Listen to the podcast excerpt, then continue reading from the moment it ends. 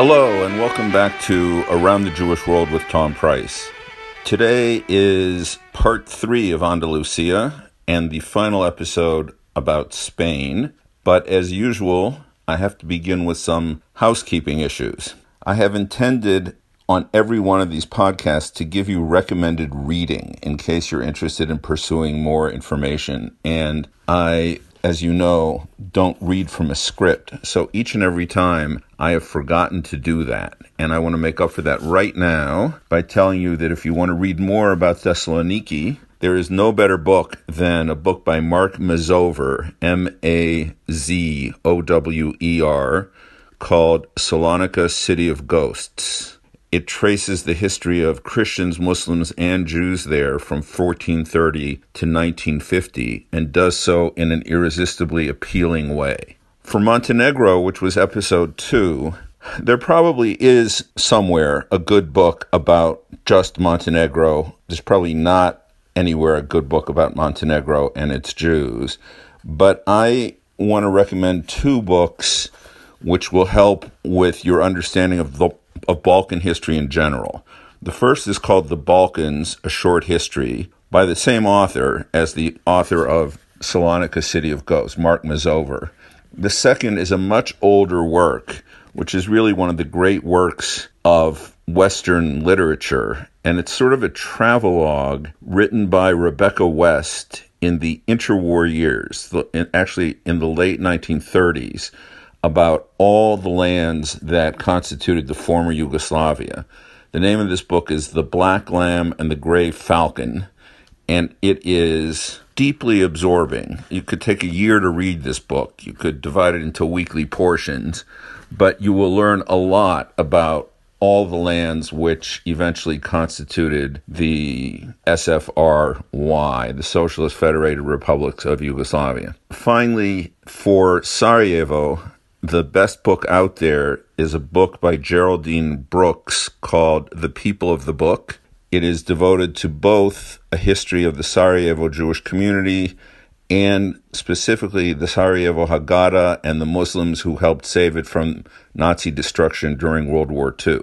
Now, on these three episodes on Andalusia, the work from which I am quoting extensively is called Ornament of the World by a woman named Maria Rosa Menocal, M E N O C A L.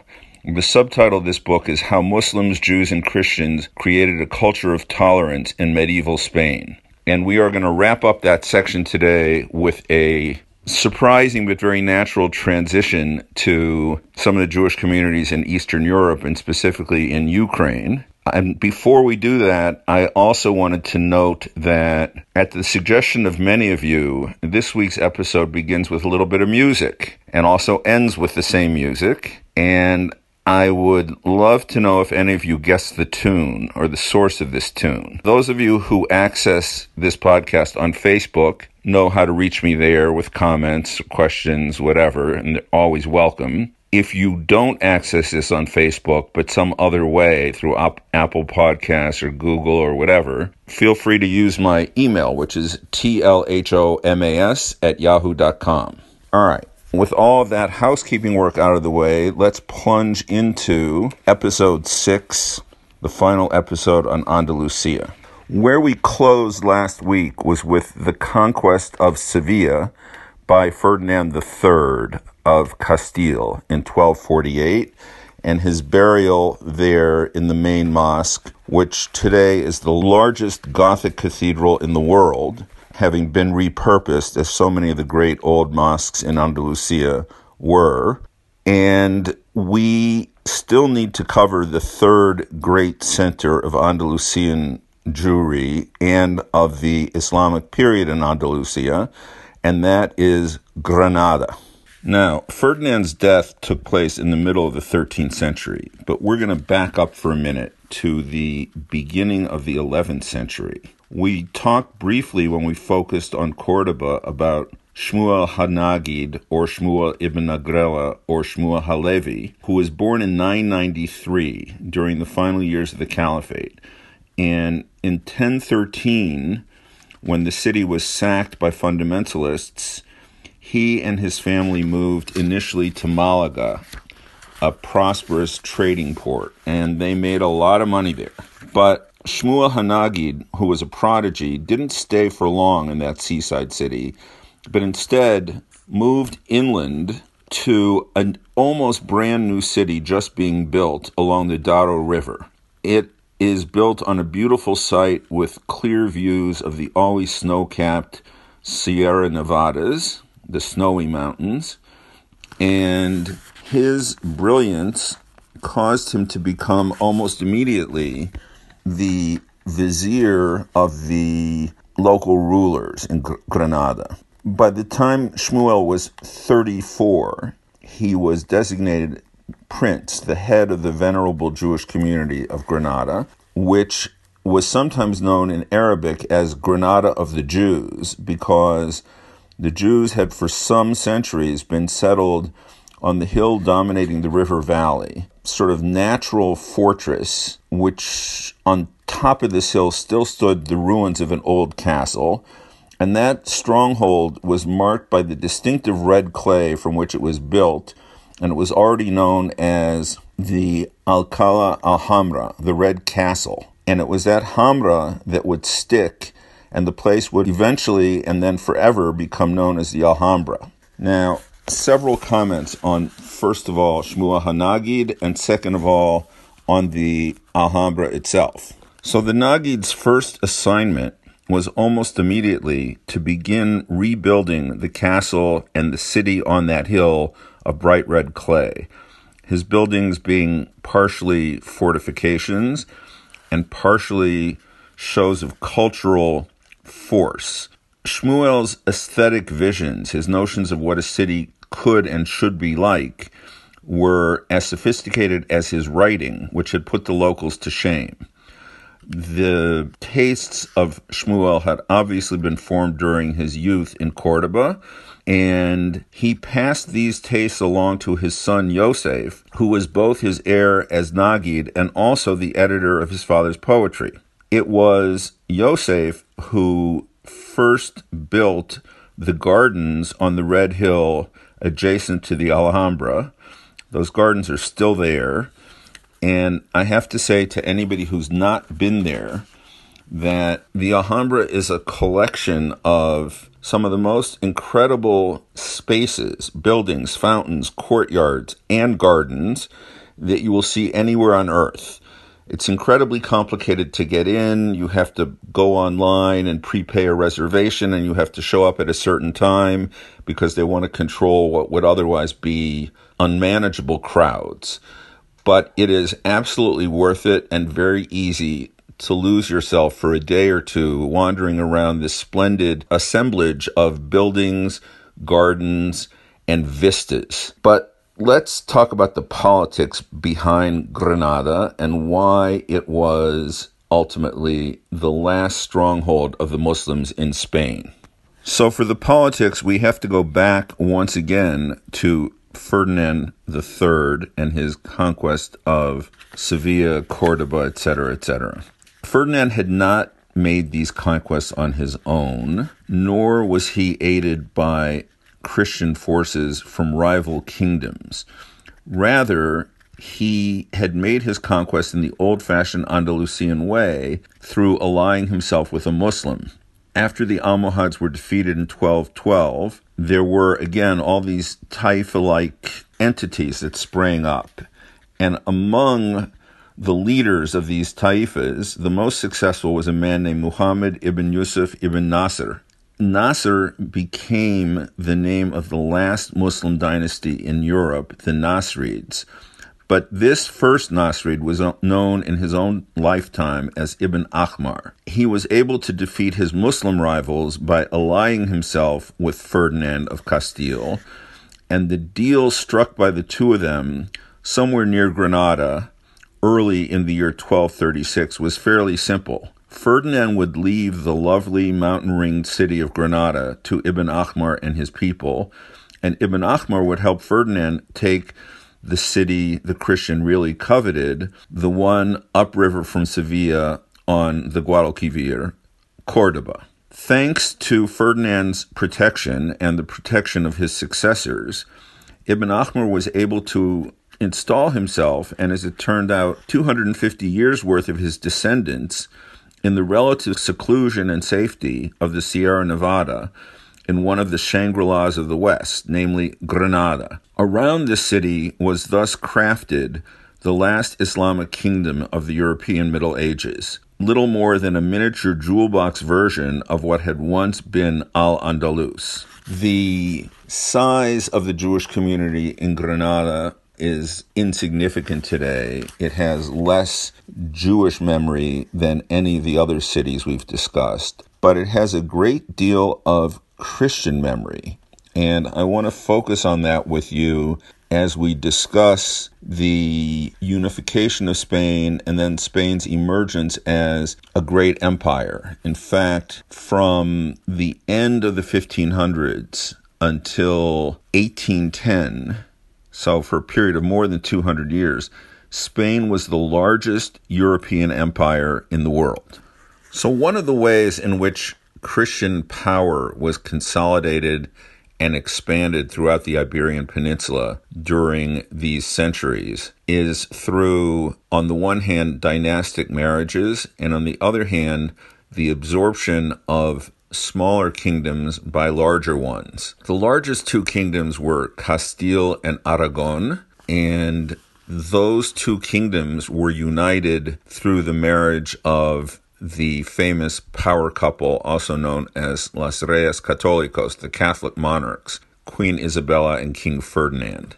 They and their forebears had united literally dozens of smaller kingdoms scattered all through the Iberian Peninsula, and they were amalgamated eventually into larger units called New Castile, Old Castile, Leon, Aragon, Catalonia, the Basque Country, Galicia, and many others. I mean, I'm certainly forget. One is Leon, one is Valencia. There were countless of these smaller polities that eventually merged, and this dynastic marriage between Ferdinand and Isabella took place in 1469 when Isabella was 18 years old and Ferdinand only 17. But most scholars agree that the reunification of Spain can essentially be traced back to this marriage. It was a dynastic union of two crowns rather than a unitary state. Castile and Aragon remained separate kingdoms until the Nueva Planta decrees, which were issued during the years from 1707 to 1716. So it's a union that could have fallen apart, in fact, but through careful management, not only stayed together, but got stronger. One of the steps in strengthening this was the elimination of really the last Muslim stronghold in Spain, and that was Granada. Now, that took place in a series of steps which began with the agreements of capitulation that were the terms of surrender of the city of Granada, which had been a Muslim stronghold for 250 years, but the terms of this capitulation had been agreed to several months before it actually happened in the fall of 1491 in a secret agreement between the last of the Nasrids, named Mohammed XI, but nicknamed Boabdil, and the Catholic monarchs. There was no bloodshed in the city and no damage done to the precious public spaces. Boabdil left Granada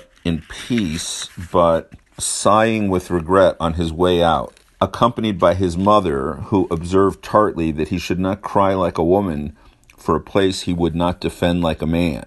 A little bit old fashioned, but in fact, Boabdil couldn't have fought because he was completely surrounded and totally overwhelmed. Surrender was inevitable and so he handed over the keys to the Alhambra, his ancestral home, to Ferdinand and Isabella in a big ceremony on January 2nd. Uh, the terms of the agreement of capitulation were that Muslims would be allowed to stay and be unharmed and not harassed and proclaimed as full citizens, etc., etc. But these terms were abrogated within a few months, and a new decree appeared which would expel all Jews and Muslims from Granada on July 31st, 1492. This decree was issued on March 31st, 1492. So it basically gave Jews and Muslims four months to pack up their lives and find a new home somewhere outside of Spain, essentially. Even though many of these Jews and newly converted Christians and Muslims were still working at the highest levels of the Christian government as they had been for centuries. The most eloquent and persuasive of these court Jews with direct access to the monarchs was Yitzhak Abravanel, and he managed all that could be managed. In the face of this unprecedented tragedy, he managed to get the original date July 31st, changed to August 2nd, which in 1492 happened to correspond to the ninth day of the month of Av in the Jewish calendar the anniversary of the destruction of the temple in Jerusalem, and the occasion of many disastrous tragedies in Jewish history. And Abravanel wanted to make it clear forever that the expulsion from Spain marked the tragic end of a long sojourn in a in a promised land. But this tragedy neither began nor ended in 1492. Isabella died herself not terribly long thereafter in 1504 and her death ended the remarkably successful political partnership and personal relationship of her marriage with Ferdinand. Ferdinand remarried but produced no living heir. Had there been one, Aragon would doubtless have been separated from Castile. But as it was, the daughter of the Catholic monarchs, Ferdinand and Isabella, whose name was Joanna, succeeded to the crown of Castile, but was deemed unfit to rule. And after the death of her husband Philip the Fair, Philippe le Bel, Ferdinand retained power in Castile as the regent until his death in 1516. Ferdinand is buried alongside his first wife, Isabella, in the cathedral in Granada, a beautiful central church that was not historically a mosque. And Joanna's son, Charles I, also known as Charles V, Holy Roman Emperor, came to Spain, and until his mother's death, she was nominal co ruler of both Castile and Aragon. Upon her death, Charles succeeded to the territories that his grandparents had accumulated and brought many of the Habsburg territories in Europe, in Italy, in the Netherlands, and elsewhere to the expanding Spanish Empire also began a sort of love hate relationship with his cousins, the Habsburgs of Austria Hungary. And that relationship and the notion that there were Habsburgs in both southwestern Europe and northeastern Europe explains an interesting transition to our next episode, which will take place in the city of Lviv in northwestern Ukraine, in a province that became known only after the Austrian Habsburgs conquered it as Galicia, because if their Spanish cousins could have a Galicia, well, by golly, they were going to have one too. So I look forward to talking with you again in the near future and hope you found this both enjoyable and informative. Bye.